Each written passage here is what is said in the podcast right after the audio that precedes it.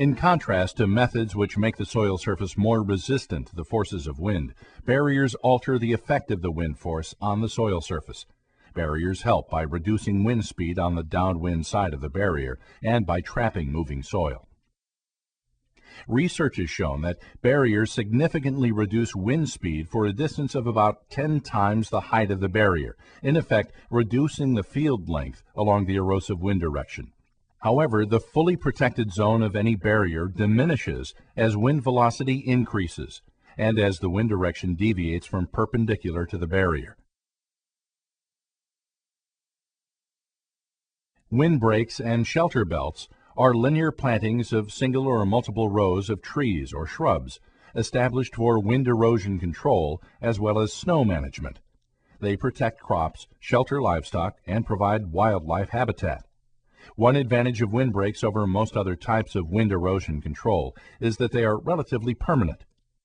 During drought years, windbreaks may be the only effective and persistent control measure on cropland. Many of the windbreaks planted in the 1930s and 40s were wide because it was believed that wide belts were necessary to provide adequate wind reduction. The trend today is toward narrower plantings.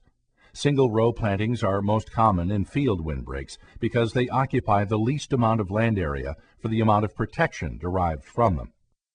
The type of species planted in a windbreak has a considerable bearing on the year-round effectiveness because the amount of protection depends on the barrier shape, width, height, and porosity.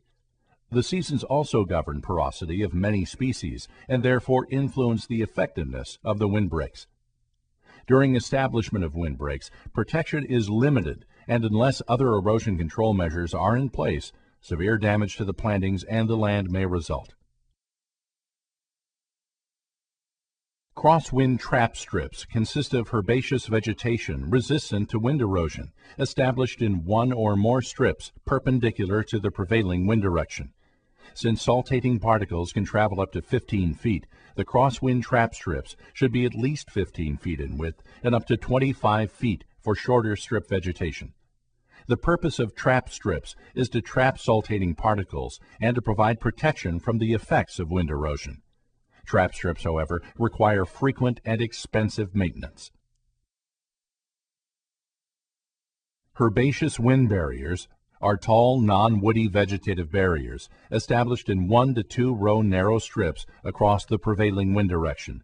These are primarily used on soils where stubble mulching and strip cropping do not adequately control wind erosion. Perennial barriers are often the only control alternative here, short of retiring the land to permanent grass.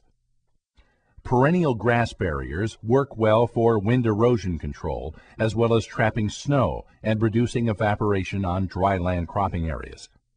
Other advantages of these types of barriers are ease of establishment and low cost.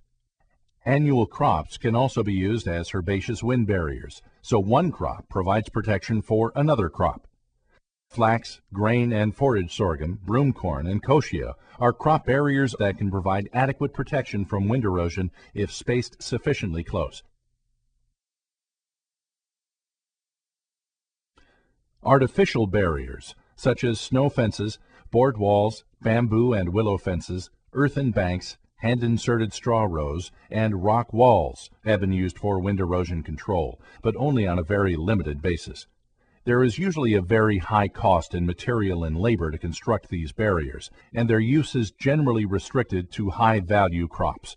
They can also be used in sand dune areas to aid in the initial stabilization phase, while grass and trees are being established.